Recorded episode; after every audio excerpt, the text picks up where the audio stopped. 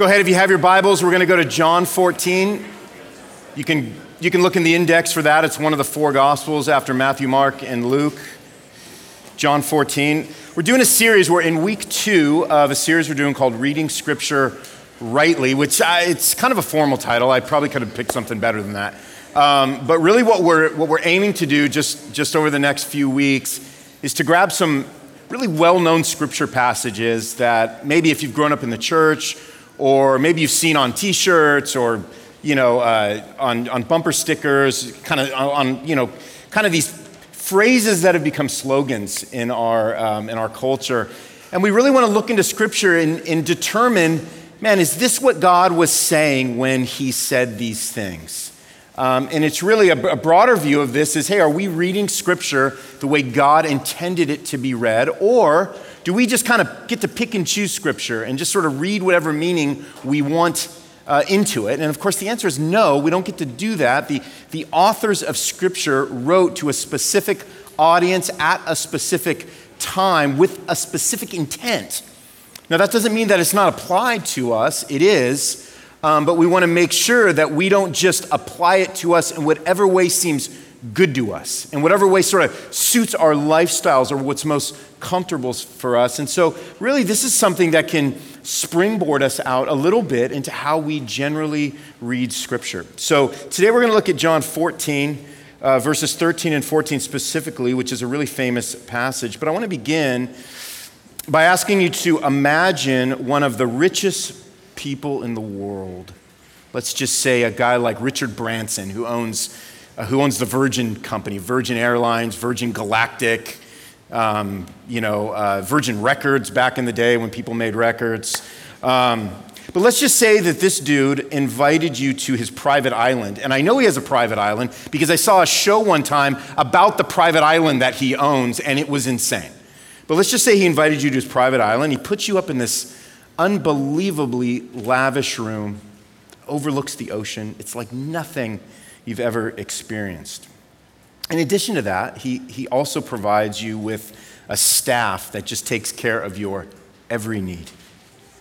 At one point during your stay, he invites you into his house, sort of the grand mansion on the island, and he hands you a piece of paper, which is a deed to the entire island with your name on it.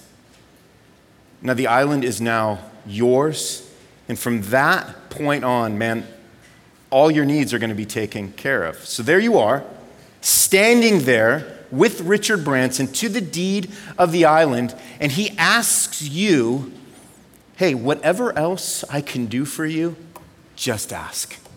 Now remember, and you have want of nothing at this point in your life and in your ownership of Richard Branson's, formerly Richard Branson's island, right? So, my question is this what would you ask for? My question is what is it that you really need at that moment? Jesus says here in chapter 14 of John, verse 13, he says, Whatever you ask in my name, this I will do, that the Father may be glorified in the Son. And then he says this If you ask me anything in my name, I will do it.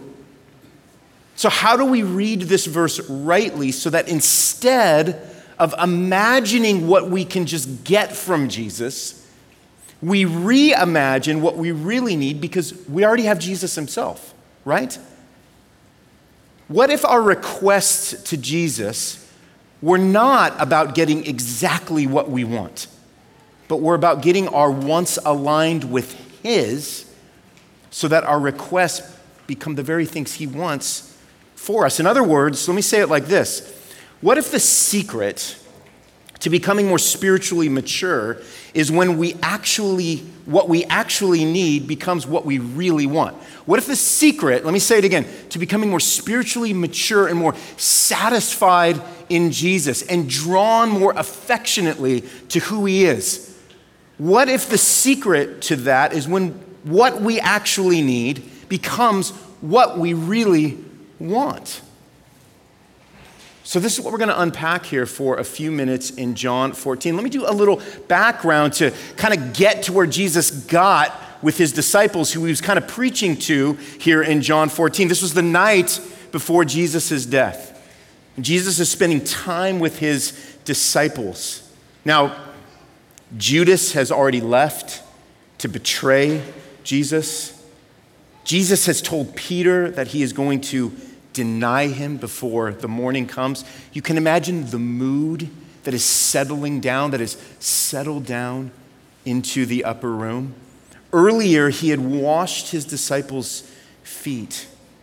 He had done the most unexpected thing where he washed their feet as a way to show them how a follower of Jesus was to live and to lead others. And now he assures these brothers. He says in chapter 14, he says, Let not your hearts be troubled. He said, Believe in God. He said, Believe also in me.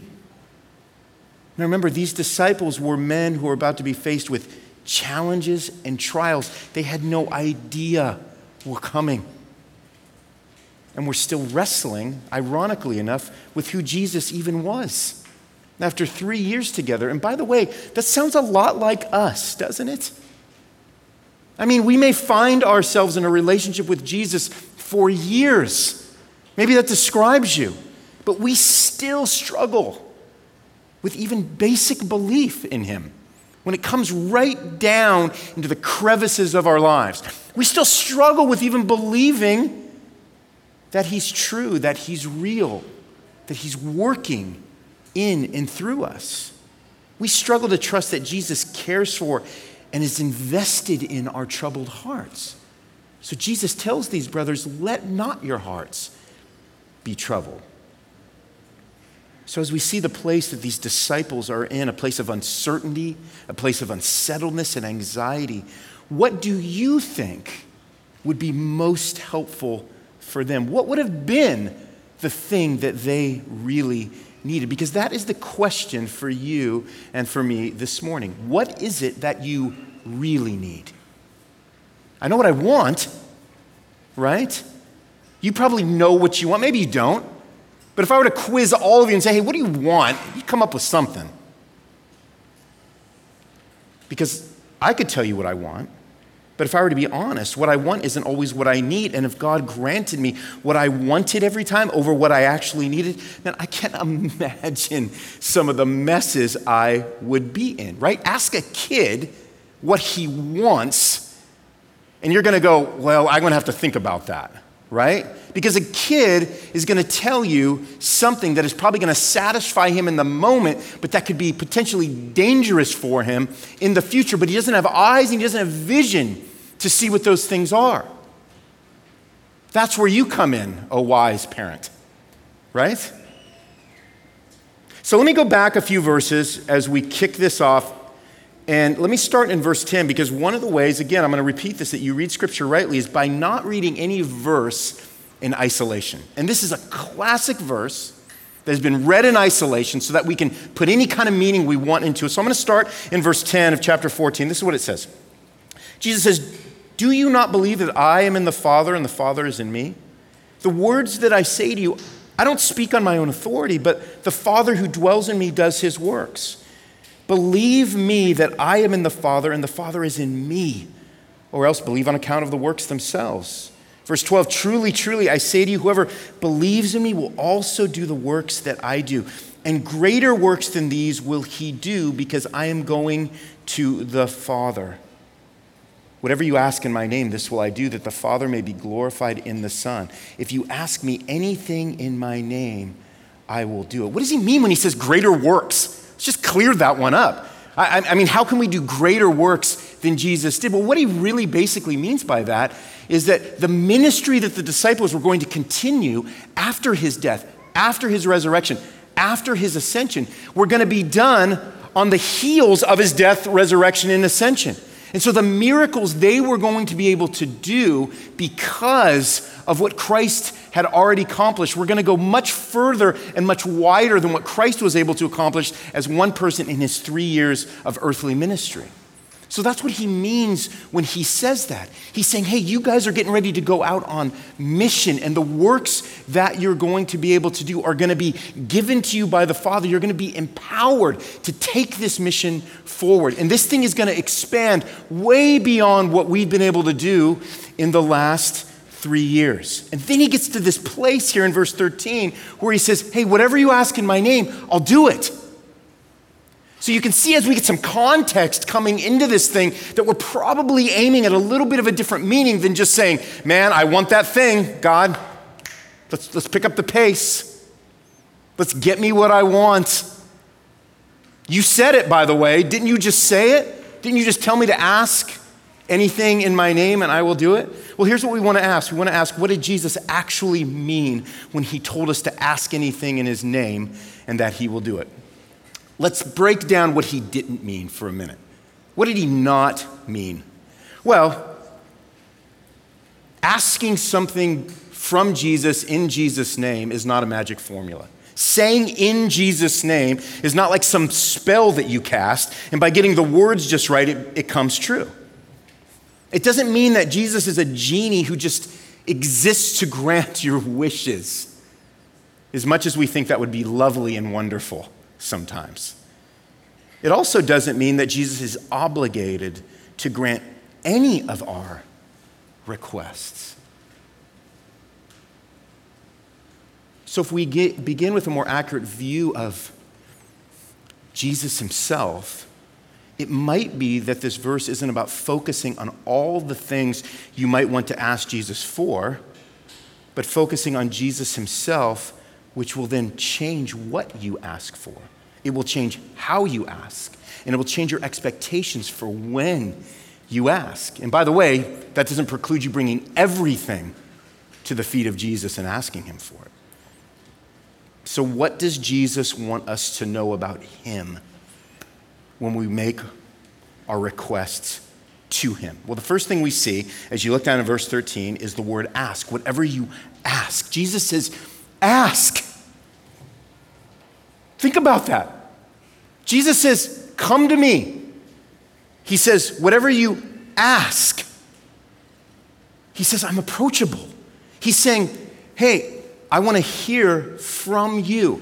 He's saying, I'm asking you to ask me because I'm someone who listens and I want to answer you. I want to do for you.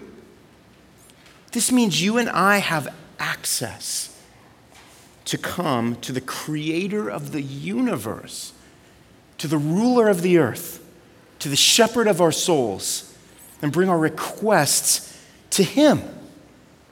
Like, you have to let your mind rest on that for a minute. The creator of the universe, Jesus Christ, is saying, Come to me and ask. There's an invitation there. You have access to him. But we struggle with that because there's a part of us that, because we battle with our own shame, there's a part of us that thinks Jesus can't possibly mean that. He can't possibly want us that close. But the heart of Jesus is not, don't get too close, it's, come to me, all you who are burdened and heavy laden. Jesus said, hey, listen, you need to think rightly about me. You need to think rightly about God. He said, God is a father who knows how to give good gifts when his children, what? Ask him. He said in Luke 11, 13, if you then who are evil know how to give good gifts to your children, how much more will the Heavenly Father give the Holy Spirit to those who ask him? The invitation from Jesus to ask proves not only his generosity, but it also proves his wisdom in what he grants to us when we come to him and ask. I will give the Holy Spirit to whoever asks it of me. So Jesus wants to know when we make our requests to him, one of the things he wants us to know about his character is that he's invitational. He's welcoming you in. He's saying to you, hey man, come in. Ask me. The second thing that we want to look at when we talk about asking things of God is limitations, right? There's limitations to what any of us can provide for one another, right? I mean, when Melissa or Beth asks me for a gift, man, I have to weigh out whether it's even possible for me to provide it. Right? It's not only whether I think it's the best gift for them or not, it's whether I can, you know, I can afford that trip to space with Jeff Bezos that they're asking for, right? Thankfully, I can. In Luke 11, Jesus even says this ask with persistence. So we have this God who can grant any request. He's not limited by the resources that we're limited by. And Jesus says, ask and keep asking. Be persistent. Luke 11, he says, ask and it will be given to you. Seek and you will find. Knock and it will be opened to you. For everyone who asks receives, and the one who seeks finds, and to the one who knocks, it will be open. So go after him, ask him, be persistent, wait on the Lord, is what we're told over and over again in Scripture. If we're told to wait on the Lord, what would we be waiting for if not being people who are asking things of which we need to wait for? Right? So, this asking and this waiting thing that we see all the way through Scripture is for our benefit to build up our knowledge of God and His care for us, being an invitational God that invites us in and says, Man, just throw it at me. I want to hear it. I want to hear what's on your mind. I want to hear your wants. I want to hear your needs. Has there ever been an invitation like this for you, for us? What is it that you really need. One thing is that you need to ask. Secondly, he says we need to ask in his name. It says there in 13 and 14. Asking in Jesus' name, this is what it is it's admitting that we are incapable in our own power of making things happen, right? Asking in Jesus' name is saying, Yours is the kingdom and power. I, I want to have the power and I want to build my empire, but the problem is, is that my name just carries no weight. It carries no power. I'm going to do this thing in the name of Ronnie. Cool, and you just tripped and fell, right? Why is that? Because my name doesn't contain the power of calling the universe into existence. That's why, right? This is what asking in Jesus' name means for us. It's saying, I'm submitting myself to you and your will because my default is to promote my own name and my own will. And those two things lead to hopelessness instead of wholeness. So to pray in Jesus' name is praying with the power of the one who is able to keep the darkness of the evil one from prevailing upon you. That's what we're talking about when we talk about the power that comes with the name of Jesus. That's why the disciples would say, In the name of Jesus, brother, rise up and walk. And people would like just get up and walk, right? This doesn't mean the name of Jesus is a passcode to free miracles. That's not what we're saying. It means it's the power of God in the lives of believers to ask for God's will on earth as it is in heaven. It's acknowledging that only by the power of God and His name do things actually happen. It's only by the power of God that we just took that last breath. It's only by the power of God that you just blinked your eyes. It's only by the power of God that your ears shrunk a little when I got a little too high in volume and it modulated me a little bit. We're really thanking the Lord for that one, aren't we? Right? It's only by the power of God that all of us are able to live and move and breathe and have our being right now. He's granting all of that to happen right now so that we can live and listen and grow and be drawn closer to Him. There's power in the name of Jesus, is what Jesus is saying here about His name. Philippians 2 9, the Apostle Paul says, Therefore, God has highly exalted Him and bestowed on Him the name that is what? Above every name. So that at that name of Jesus, every knee should bow in heaven and on earth and under the earth, and every tongue confess that Jesus Christ is Lord to the glory of God the Father. What is it that you really need? You need to ask.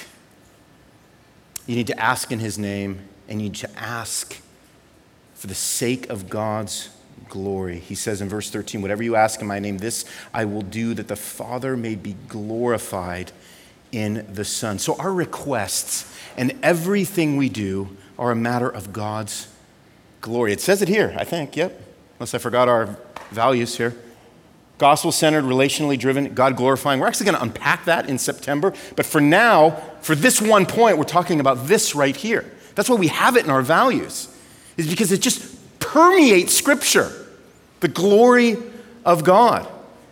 Everything we do, the requests we make, are a matter of God's glory. So when we go to Jesus and ask for anything in the power of His name, He will do everything that gives glory to his Father. We can see how the verse is starting to kind of like open up for us. It's starting to make sense here. It's not just some mantra that we just sort of like chant and we wake up and it's Christmas morning every morning. That's not a, what he's saying at all. But he's trying to lean us into what are the purposes of Christ and how do those purposes align with what gives God most glory, right? So, how many of you guys are watching the Olympics right now? Some of you guys are Olympic, yeah, you know, four of you. Um, man, the Olympics, man, somebody needs to do something about that. Um, but when you think about an Olympic athlete, and these athletes are insane. I mean, they're just, you look at them and you, you're depressed the rest of the day because they look amazing, right? And you know how hard they've trained. And you just think, well, you know, I, you know, I went without dessert yesterday. I mean, I'm kind of in there with them, and you're like, no, um, not when I watch those swimmers. I'm really not at all. Um, but you think of an Olympic athlete, and you think that they only eat what is going to help their fitness, right? They're so trained. They're not going to do anything that's going to push against their fitness. They're not going to do anything that's going to, that, that's going to put them in a place of disadvantage for when they have to compete, right? You think about, let's just bring it back down to earth for us here a little bit, right? Think about a local gardener, right? My wife loves to garden, and a local gardener will, will only treat their produce with what will make it healthy and delicious, right? So this, this helps us, right? When we think of everything that we ask being for the sake of God's glory, of course, Jesus would grant those things that gives most glory to God. This helps us when we try to imagine these words, right? What, whatever you ask, in anything that you ask, that Jesus says he will do if we ask in his name. In other words, like think of it like this. When you say I will do whatever it takes, for example, to make my marriage stronger, you mean what you really mean to say is only those things that will contribute to its health and flourishing whatever will make it shine and benefit my life and the lives of my kids and the lives of the people around me.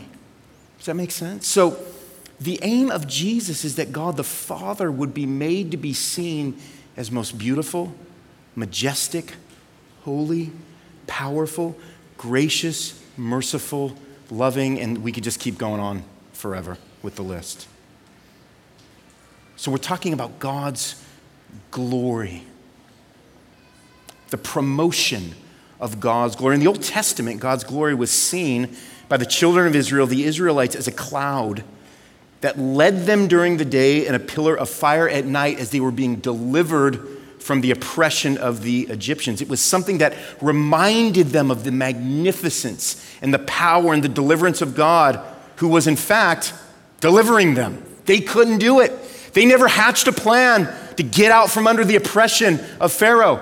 God was the one that had to go and deliver them. And he showed his power and his glory in that deliverance. Remember when God allowed those 10 plagues to inflict Egypt, to inflict Pharaoh and Egypt? What was really happening at that moment? God was showing his glory. He was showing his otherness. He was showing his power to do what was impossible for any woman, for any man to do. And when you read scripture, you just see this permeating, it's everywhere. Psalm 29, verse 8, listen what it says. The voice of the Lord shakes the wilderness. The Lord shakes the wilderness of Kadesh. The voice of the Lord makes the deer give birth and strips the forests bare, and in his temple all cry, Glory. Man, the Lord sits enthroned over the flood. The Lord sits enthroned as king forever. That is what this book is making plain and making big and making bold is the power and the glory of God. So this is what Jesus means as he tells his disciples that if they ask anything in his name for the glory of God, he'll do it. He is eager to grant those requests that give God glory. And whatever gives God glory, by the way, this is what's hard for us. This is where our unbelief comes into play, is always what gives us life and flourishing. Doesn't always feel like it. Sometimes we don't even understand God's methods for it because it doesn't mean everything is happy and clappy in a way that makes us flourish and gives God glory because sometimes it's trials and sometimes it's suffering that does this. Do we know why that happens? We don't. But we do know that it's not done by a God who doesn't care because he sent his own son to suffer for the sake of his glory and our ultimate good. Does that make sense? Tim Keller says this. I love the way he phrases this. Listen to this. God will either give us what we ask for in prayer or give us what we would have asked for if we knew everything he knows.